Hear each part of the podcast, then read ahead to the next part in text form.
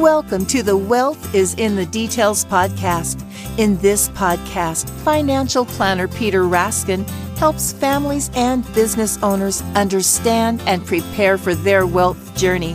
Along the way, thoughtful and detailed planning can provide clarity and confidence as clients confront a multitude of financial decisions. Listen in as Peter shares stories and insight into people's wealth journeys. Now, let's get into today's podcast. Today's topic on The Wealth is in the Details is inflation. After years of near 0% increases, inflation in the past two years has hit levels we haven't seen in decades. I'm Patrice Sikora with your host, Peter Raskin. Now, Peter, inflation seems to be easing as interest rates rise. Overall unemployment is low. The economy continues to grow, but higher prices for food, goods, services, all taking a toll on our wallets. Could you put that all in perspective for us? Yeah, I think it's a, a such a such a timely topic for for many. It's certainly much discussed, especially by the media. You know, and it's an important topic for for our country as well as you know economies around the globe. Mm-hmm. And it affects everyone. Every economy is affected by inflation uh, you know, it's a, it's a normal part of an economy that's that's productive and growing. I think we always need to keep that in mind. We actually want modest inflation. We probably have heard that the the Federal Reserve um, has a target of a of two percent inflation. Right.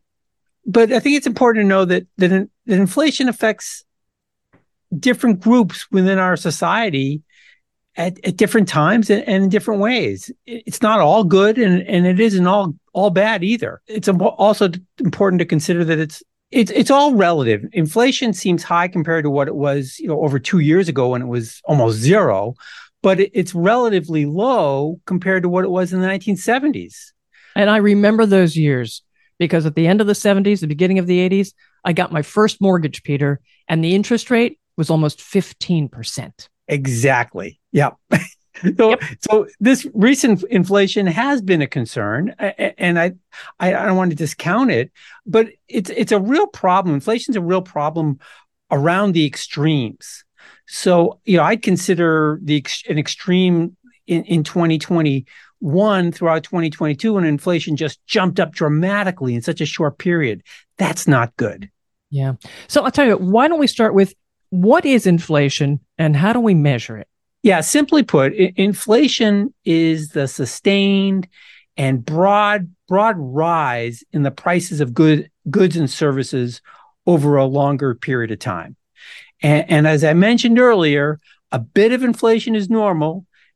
And when it happens slowly and modestly over a longer period of time, it doesn't seem like such a problem, does it? Especially if income, if if our incomes keep up with those price increases. And I think a good way to, to talk about this is just the, the cup of co- a cup of coffee. In 1970, a cup of coffee cost 25 cents. In 1980, it was 45 cents. Uh, 75 cents in 1990. A dollar in t- in 2000. Hmm. And, and 22 years later, the cost is a dollar 85 and and that would be a bargain in a lot of. I was going to say I don't know where you're buying your coffee, but okay. yeah. So now I see. I think we accept this these costs this cost increase of coffee, and, and and, people seem okay paying for those that that little pleasure. So it's it's a normal part of our, our economy. It happens, and we need to accept it. Now, measuring inflation is also an important conversation, and it's an inexact science. Mm-hmm. But there is a, a federal agency called the Bureau of Labor Statistics, and they're charged with this task. Uh, the, the BLS collects about 80,000 prices every month from 20, 23,000 retail and service establishments ar- around the country. You know, I, I, think about all these people in a big room making lots and lots of calls. checking on prices. But but that's in effect what they're doing. And, mm-hmm. and with this information, they calculate the consumer price index, the CPI, which is a weighted average of prices for this basket of goods and services that attempt to represent total US consumer spending. But you know, we all we all spend differently at different times. So I think that we'll we'll talk about that in in, in a bit. But when we hear about the, the the that the CPI has increased, the consumer price index is increased, it typically means that this basket of goods and services has increased in cost compared to what it was 12 months ago. So just to keep that in perspective. Now, as I mentioned, this this CPI basket of goods and services is weighted. There are eight major categories or or groups of expenses. There's housing, there's food, transportation, commodities, healthcare, energy, education, and then you know, other, you know, other goods and services. yes. And so, depending upon what you're spending money on, will determine how inflation affects you. So, like housing represents about 35% of the index, healthcare is about 6%, energy is 7%, food is 13%, education is about 5%. And then commodities are, are 21%. If you're, you know, spending a lot on housing, if you're a renter and, and rent keeps on going up, your personal inflation rate may be higher or lower than the CPI. I'm surprised at food too, only 13%, but the way prices have gone there, I should think that really uh, that's going to clobber a lot of people. and part. it does, absolutely. I think a lot of listeners really want to know what does this mean for me? And you've right. got a list of, of 10 common effects of inflation. So let's go through that. So the first way, basically, inflation erodes your purchasing power. That's right. In, inflation means that your dollar today are going to buy fewer goods in the future. That 25 cents mm-hmm. 1970 may purchase a tablespoon or two of coffee today. You're really on that uh, coffee kick, aren't you? Yeah, right, exactly. you know, but my first apartment in 1983 cost me about $250 a month. Yeah. And and, and today that apartment, that same apartment is probably going to cost like $2500. Um, so you can see how that can really affect affect people uh, differently. We all experience inflation on a regular basis and it, and it's usually manageable as long as our income continues to keep up. But if that doesn't happen, inflation feels like a, a slow tire leak. You know, eventually it affects our standard of living. And that's why it's vital that people prepare for this long-term bout with inflation that that we all that we all have to live with and it, it, it drives your investment decisions you know in general no risk savings and investment accounts like bank accounts and, right. and US treasuries short-term treasuries CDs they don't keep up with inflation bonds do a better job keeping up but just barely and then the, the asset class called stocks, you know, ownership in companies, a diversified portfolio has a really good chance over a long period of time of actually beating inflation. We don't, it, there'll be periods of time when it doesn't, but over a longer extended time period, stocks are really more inflation proof than other kinds of asset classes.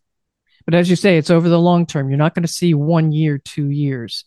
You've got exactly. To yeah, yeah which makes it interesting in the fact that we had those two years of really surprisingly strong inflation. And was it 21 and 22, 8% one year? That was yep. pretty outrageous.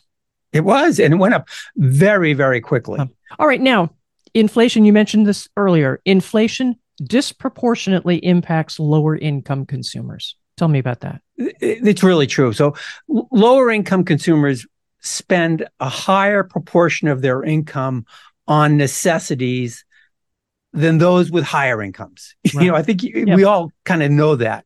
They have less of a cushion against the, this loss of purchasing power. I was in conversation recently with an employee uh, a young young employee at a daycare center. We do a lot of retirement plans for for small businesses, and she, I was talking to her about her her retirement plan, and you know she's young, doesn't make a lot of money, and she was so upset that she just can't contribute to her 401k plan right now because everything's gotten so expensive. Her rent, her car, her groceries, her student loans are kicking back in. Right. And, and these necessities, she doesn't have a choice about this stuff. She's got to, she needs a, a place to live. She needs a car to get to work. You know, these are necessities. And those necessities represent, you know, over 100% of her, her actual income. Mm-hmm. And we are talking, she knows she should do it. She knows she should contribute, but she's just not feeling comfortable right now. And, you know, and I, and I compare her her situation you know, to most of our actual clients that we work with, who are the vast majority of them are affluent. You know, they've got lots of options. They've got excess cash flow. Some are wealthier than others. That that, that that's fine. But but they're all okay. And while they aren't happy that they're spending an extra fifty dollars or hundred dollars at the market each month, or that there it costs more to purchase a car or to go on vacation you know all of those things they're actually managing just fine. And i think it, it, it's something that that we need to be be empathetic about. You know we need to think about those those people that are kind of living hand to mouth which is a lot of america today. More and more from what we're seeing or hearing. Yeah exactly all right there's inflation there is deflation inflation keeps deflation at bay you say if inflation is bad quote unquote bad is deflation, quote unquote, good? Right. good question. Uh, uh, you know, so I think it's just important to define what deflation is. Deflation right. occurs when the prices of goods and services actually decline, and that, and I'm talking about the the general economy. I'm not talking about a, a specific item on sale. you know, right. I'm talking about the general goods and services. And, and, if that happens consistently, that means our economy is contracting getting smaller, which is not a good thing. Matter of fact, uh, it, it, leads to things like high unemployment, uh, less consumer and business spending, and, and then eventually don't loan defaults. Right. And, and, and that can lead to banking crises and you know just like co- compounds. So we really want an economy that's growing steadily with modest inflation. That's kind of that Goldilocks economic environment, not too hot, not too cold, you know, the, both consumers and businesses can kind of plan ahead. They can thrive. That's what we want. So deflation is actually not good. And in general, when we're coming off of high periods of inflation, it doesn't mean that all of a sudden prices are going to come back to where they were a year or two ago. They may stay high. They may stay at that higher level and they may not all come down. Some might, you know, uh, energy and food, those things tend to be more volatile, but other prices may not come down, like housing costs. Right. They may stay high. In all honesty, Peter, when you see a price go up, don't count on it coming down. Don't count exactly, and that's that's I think that's part of the deal, and that's what maybe why a lot of people are not feeling good right now, is because they keep on they, they keep on hearing, oh, inflation's getting under control, but they're still they're still paying way more than they paid on their rent a couple years ago. They're paying much more for groceries than they were a couple years ago. Again, vacations are more expensive, cars are more expensive, everything's more expensive and they're feeling it and they're saying, "Hey, this doesn't this doesn't feel good." All right, the next point. Inflation feeds on itself when it's high. Yeah you know, I think it's it's also just important to be uh, offer some humility here. We really don't know exactly why we experience bouts of you know high inflation. There's always lots of theories, and everyone there's people that say they sound so convincing that they know why inflation is going to is going up or when it will go up or when it will come down. You know, there's just but in general, we don't really know but and I I suspect it's it's just a, a mix of a lot of circumstances, and you know because if we knew what caused inflation, we could avoid it, but that isn't happening. But what we've seen is that there's an exacerbation of inflation when the consumer feels that inflation's out of control, and inflation can get worse because of that. You know, so if if, if my dollar is worth less tomorrow, I'm more likely to spend today because I get more from my I get more bang for my buck. So a self-fulfilling prophecy. It's a self-fulfilling prophecy, prophecy, right? We saw we saw this compounding and co- consumer anxiety. Uh, you know, we've seen it in the past. You know, the best known example is that hyperinflation in Germany after World War One.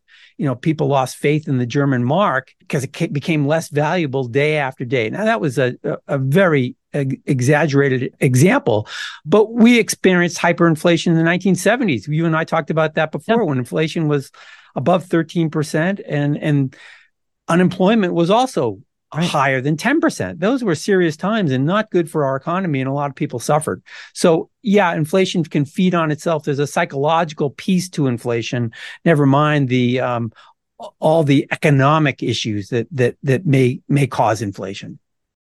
Hi, this is Catherine Broy from the Raskin Planning Group. Apologies for the interruption. Thanks so much for listening to Wealth is in the Details. We hope you're enjoying it so far. If you have any questions or would like to talk more about this topic, please visit our website at www.raskinplanning.com. Look for the podcast's show notes and connect with us via social media. Uh, you kind of were skirting the issue of the Fed, the Federal Reserve. So the next point is inflation and interest rates. What is the connection there? Yeah, so so in order to avoid this hyperinflation, uh, which really can de- devastate an economy, uh, governments, uh, especially from the economies of the established world, the established economies, over the last century, they've tried their hardest to control inflation, and they use what we call monetary policy to do this. And in the U.S., it, we call the, the Federal Reserve has an open market uh, committee which controls short-term interest rates, and the, these these interest rates are, are are the rates that banks charge each other to borrow funds. Mm-hmm. And by increasing these these rates, the Fed is trying to make interest rates go up for businesses and consumers. And what does that do? Well, that affects the, that slows down the economy because it becomes more expensive uh, to borrow funds. And, and it, it, dampens economic uh, demand and, and, and really wage growth. So that's the goal is to slow down these price increases and thus slow down inflation. So while the Fed can only control these short-term interest rates, longer term interest rates are often affected as well. That's good news and bad news for for for people. Um, if you're a borrower, if you're you're, you're borrowing money, it's going to cost you more to borrow money. So you, you need a mortgage, it's going to cost you more to buy a home. Uh, if you're if you need to buy a car, it may cost you more to buy that car because you're paying higher interest on, on a loan. But if you're a lender, or you're a saver, if you invest in CDs or bonds, you're going to receive higher income. So, in, in effect, inflation once again can help some and, and hurt others. Yeah, in fact, uh, CD rates were nothing, absolutely nothing, just a couple of years ago, and now suddenly they're five and a quarter percent. You're finding exactly, and a lot of people are are, are chomping at the bit for that. They That's they think it's great. All right, economic growth and employment in the short term, how does inflation impact that?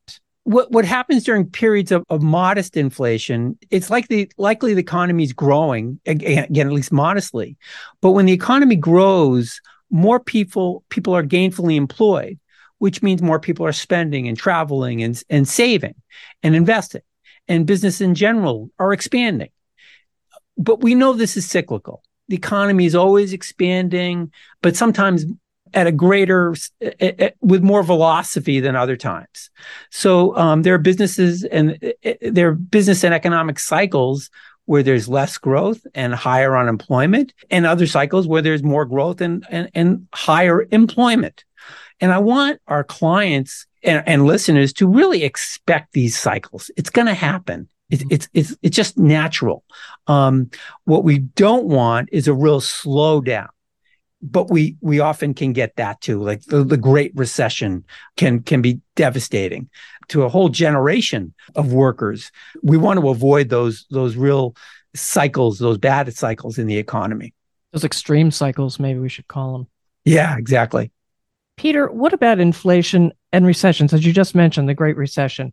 Where where does it play a role there? So, you know, inflation can really wreak havoc on an economy if it's if it's out of control. And that's why we saw the Fed increase interest rates so dramatically in 2022. It went from basically zero the interest rate, the Fed, you know, over five percent in in a very very short time.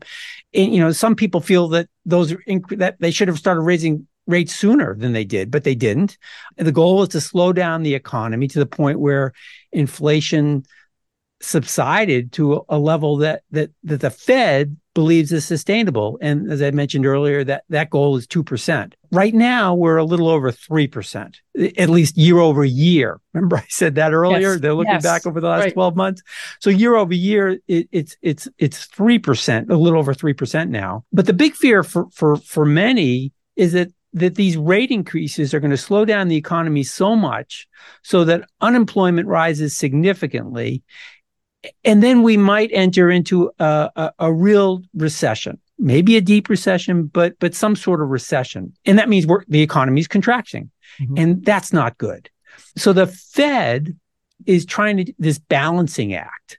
They want they don't want inflation to go so high, which can increase unemployment and cause, you know, real economic hardship.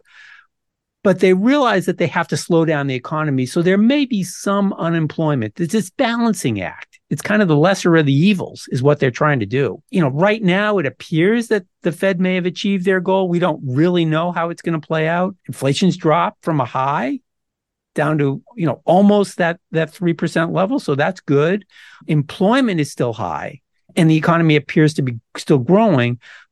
But, but we still have a long way to go. This could happen in, in the end of this year, beginning of next year. We don't know how it's going to play out. But I think it's just important that to understand why the Fed took such an aggressive role raising interest rates, trying to slow down the economy, and and it's and it's this understanding this balancing act between um, uh, slowing down and and maintaining growth. And there were so many people, you were correct, who said, oh, this isn't going to work. They can't do it. It's way out of control. This soft landing is not going to happen. Some of those critics are now on the side of the Fed saying, hey, this, this, they might do it. They might do it, right? Yep. People that are predicting the future are more often wrong than right. okay. And that has nothing to do with inflation. No. Now, Inflation and debt service costs. Talk to me about that. Yeah, I, again, just a, another example how inflation can help some people. So, um, you know, if you just, I, I think the best way to describe this is, is, is an example. Let's say you took out a 30 year fixed mortgage when interest rates were hovering around 3%. Mortgage interest rates were, were at 3% in January of 2021. Right. That's right the good old days. But now with interest rates much, much higher, mortgage interest rates and inflation higher, you're actually paying back debt with inflated money. So, you know, if your mm-hmm. wages keep up with inflation and or, your investments are earning more than the interest cost on on your mortgage, you're potentially ahead. And isn't you know, that a nice thought?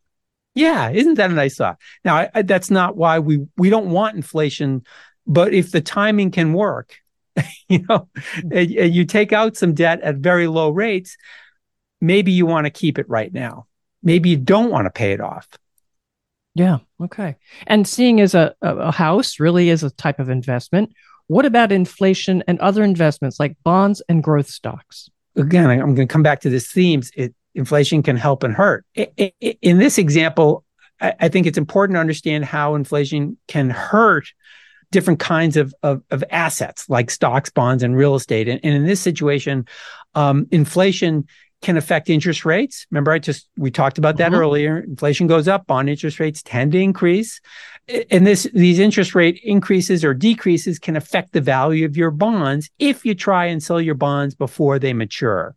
So, just a quick you know understanding bonds you buy a bond it's you're you're lending money to an institution or to a government and you're saying uh, you if you give me a certain interest rate for the next five years or 10 years, I'll lend you the money. And then at the end of that period of time, you give me my money back. Mm-hmm.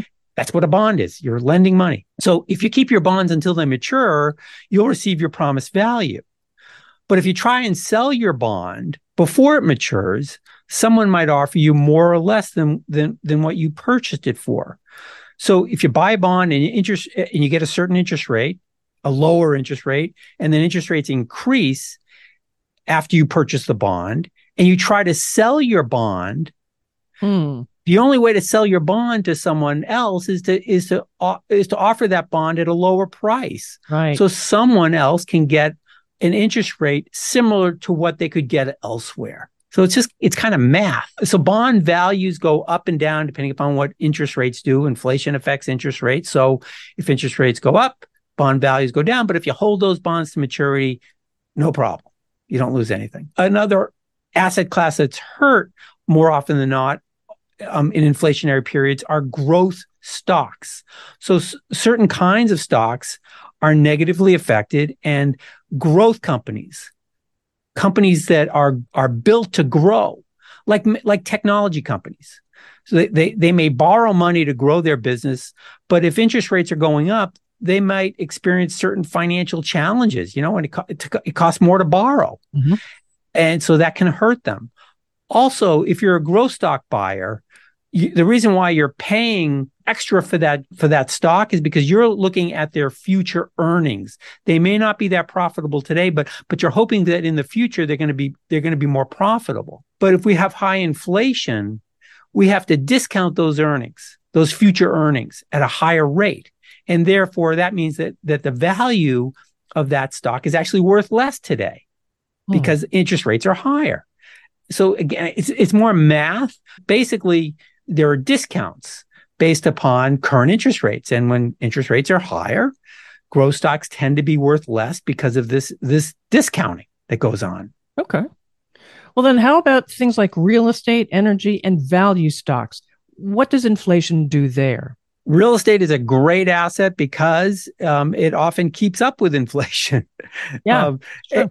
and the same with the energy assets, like like you know oil. Th- They t- these kind of assets keep up. Primarily, if you think about it this way, that both real estate inflation tend to be in limited supply, and so when there's a limited supply of assets and demand is increasing, you know the economy's growing. Well, prices increase, and that's that's what happens typically with, with real estate and and energy related assets. You know, value stocks usually pay current dividends. So there are companies that that pay current dividends, and we call them value stocks oftentimes. And investors are paying they want they're buying that stock for the dividend today, for the earnings that the company is is, is actually making today, the money they're earning today. So those current earnings are more valuable than the future earnings in an inflationary period. So oftentimes value stocks tend to go up when in inflationary periods and growth stocks tend to go down. It, it- it's again, it's cyclical. We're going to have periods of time when when interest rates are going down and therefore growth stocks tend to go up. It doesn't always play out exactly that way, but that's often what we see. And we saw it recently in, in this inflationary period. Growth stocks went down, um, value stocks went up. Now that inflation is more under control, at least it appears that way, value stocks have gone down and growth stocks have gone back up. All right. Well, Peter, that is quite a list that we just went through. And basically, as you said, it's all relative. Inflation is not all good or all bad. Moderation is the key here, just like life, right? Exactly. it sounds like modest inflation really is best for most of us in the economy, but we really all need to prepare for it. Yeah, and, and I think that's that's exactly my point today. Um, when we talk about inflation, I, I, I'm I'm out of the prediction game. I'm not going to tell you what what, what interest rates or inflation will be tomorrow because I really don't know. In, inflation's a reality, and we hope it's moderate, but we need to prepare for the times when when inflation's higher. Um, just like you prepare for for stock market volatility by you know adding safer assets like cash and bonds to your stock portfolio. We have to assume that inflation is going to erode our purchasing power. Just think about it as a the it's it's a given. And, and that's why we think planning is so important. You need to prepare for this this long-term journey so that you can be prepared for that t- those times that are more challenging like recessions like inflationary periods of time. It's it's going to happen. It's going to be there. We're not we're we're not predicting when it's going to happen, but but you just need to be prepared, and your whole plan needs to be centered around your goals and objectives. Understand that there might be hiccups, you know, things that get you out of sync. Again, just prepare for it, and that's that's what we do in conversations with clients. Peter, thanks so much. How can someone reach you if they want to have a, this conversation with you? Yeah, please uh, visit our website at uh, raskinplanning.com. They'll find our contact information there. All right. For more insights from Peter, follow or subscribe to this podcast. The wealth is in the details. And of course, feel free to share this podcast with friends and colleagues as well. Thanks for being with us. Thank you for listening to the Wealth is in the Details podcast. Click the subscribe button below to be notified when new episodes become available. The information covered and posted represents the views and opinions of the guest and does not necessarily represent the views or opinions of Lincoln Financial Advisors Corp. The content has been made available for informational and educational purposes only. The content is not intended to be a substitute for professional investing advice.